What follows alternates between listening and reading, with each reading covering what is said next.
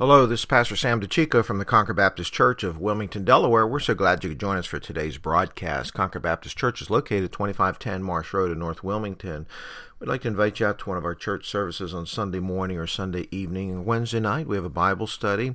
Friday evening at 7, we have a Reformers Unanimous program that helps people that have various addictions. We're also the home of Concord Christian Academy, a school that goes from K2 through 12th grade.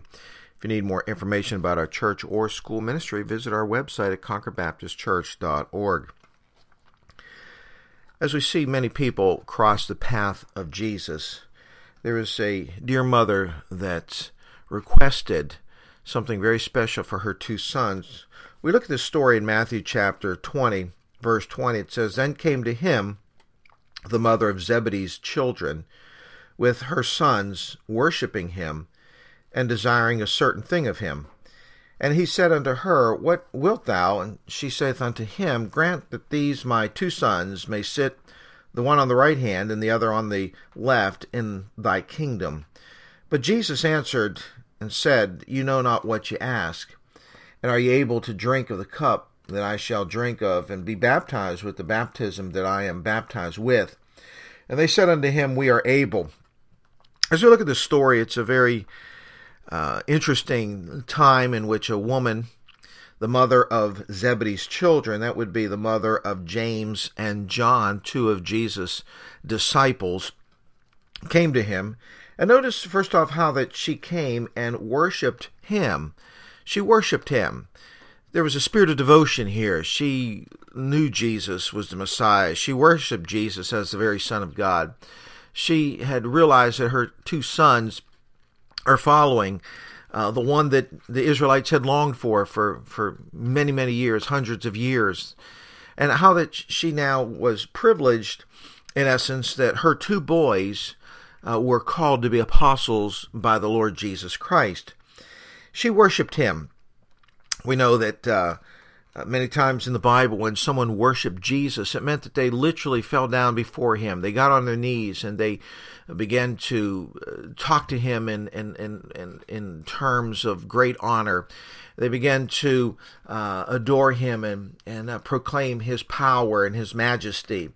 And I can imagine that day as this woman is, is worshiping the Lord Jesus as her Savior, as her Lord uh, as her God, as her creator. She is now uh, in, in a position of, of uh, humble reverence unto the Lord Jesus Christ.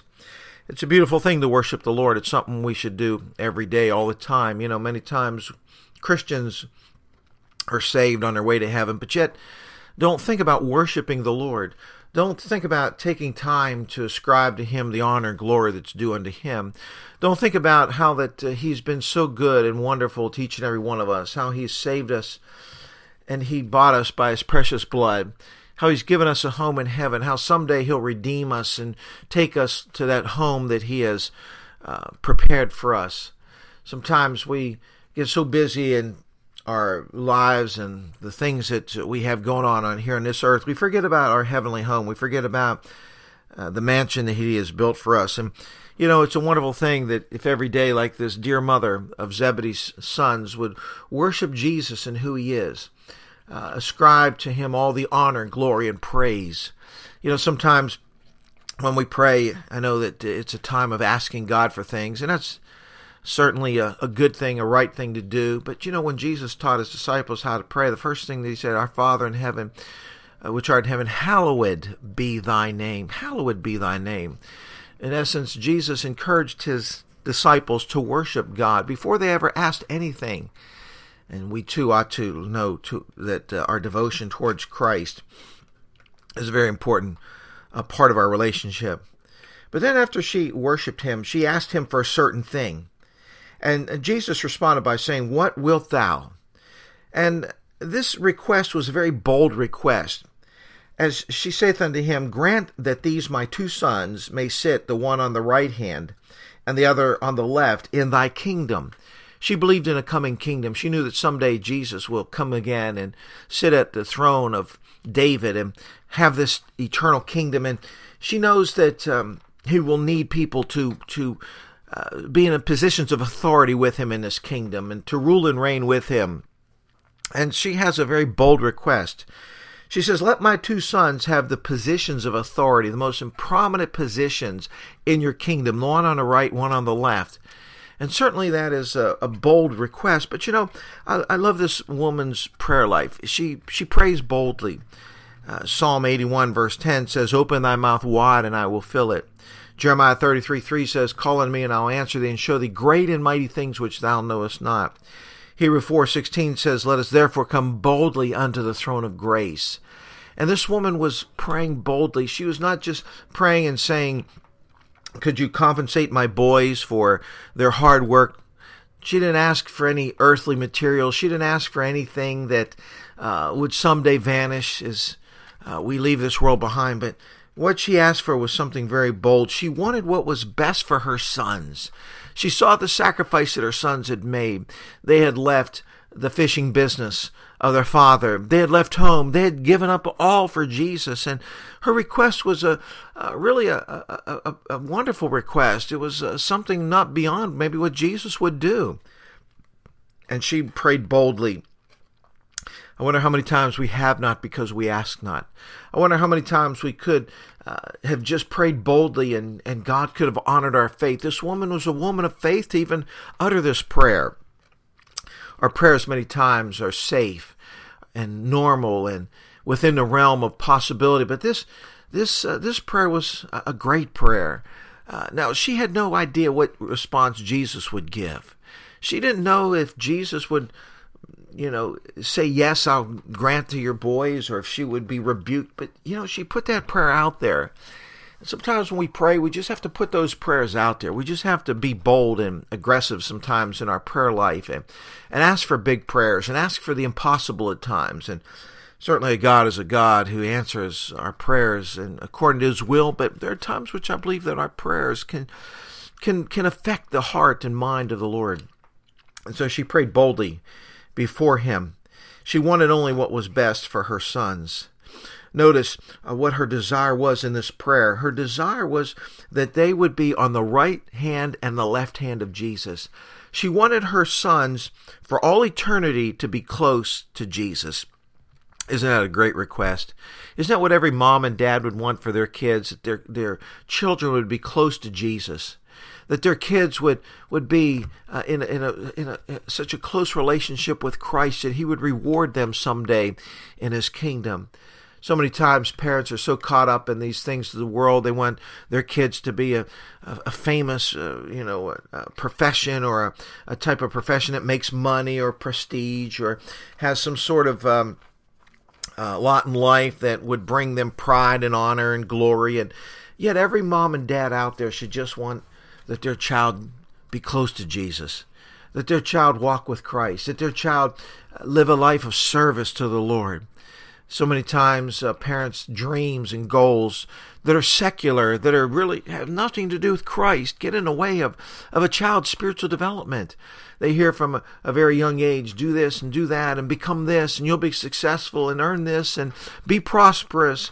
And yet, what we should be teaching our young people is serve Christ, walk with Jesus, be faithful to Him, find out His will, do His will.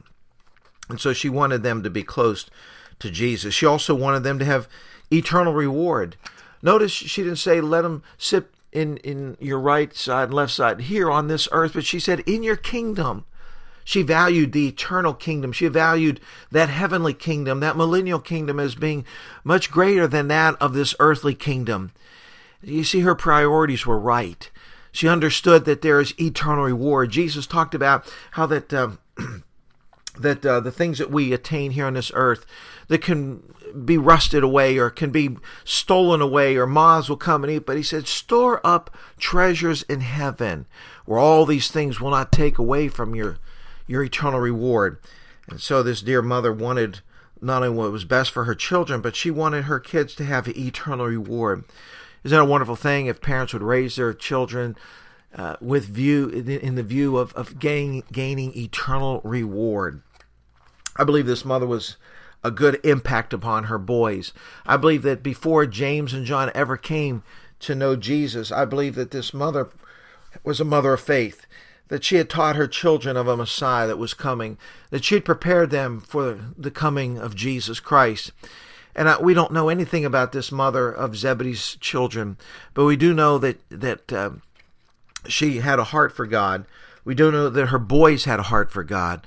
We know that she wanted what was best for her boys. We know that her boys wanted what was best also spiritually. And notice how that um, the answer of Jesus, when he said, You know not what you ask, are you able to drink of the cup that I shall drink of, and be baptized with the baptism that I am baptized with? And they said unto him, We are able. What was Jesus talking about, this baptism? Uh, of the baptism which he, he had and drink of the cup that he had. And we know that Jesus was baptized to do the will of the Father. We know that when he was baptized, that the Spirit of God came upon him and he started his ministry. We know that in the garden he would drink of that cup, the cup that was representative of the will of the Father. We know that there was a bitter cup at times as he had to go to the cross. And what he's saying is that, are you willing to follow me? Are you willing to, to do my Father's will? Are you willing to sacrifice? Are you willing to drink the bitter cup like I will someday? And they said, We are able. In essence, what they said is, Yes, we want to do God's will. Yes, we're willing to sacrifice. Yes, we're willing to serve. We are able. It's one thing to tell the Lord Jesus that you're willing to do that, it's another thing to do it. And these boys try, uh, later on proved that uh, they truly were willing to be baptized with his baptism and drink of that cup as they would suffer many things. It would be uh, James would be the first. It would be uh, martyred of the apostles, as the book of Acts records his being beheaded by Herod uh, as he was in prison. We know that uh, John later on on the Isle of Patmos penned the great book of Revelation of Jesus Christ, but he was doing that as a prisoner of Christ in a in a place that was secluded and uh, he was being punished for his faith in Jesus. So when these men said, "Yes, we are able," they were they were speaking prophecy. They were they were saying, "Yes, we will," and they did. But uh, Jesus later on uh, wanted to give one last biblical principle to these men as they were asking for power and authority. And he said in verse number 25, you know not you, you know that the princes of the Gentiles exercise dominion over them, and they that are great exercise authority upon them, but it shall not be among you, but whosoever will be your uh, great among you, let him be your minister, and whosoever shall be chief among you, let him be your servant. For even as the Son of Man came not to be ministered unto, but to minister and to give his life a ransom for many. Jesus said, in essence, focus on serving. He said, greatness is not about a position of authority. It's not about sitting on the right hand or the left hand. He said, in fact, only his father was able to make that decision. He said, just focus on serving. Just focus on ministering. You see, that's what Jesus did when he came to the earth.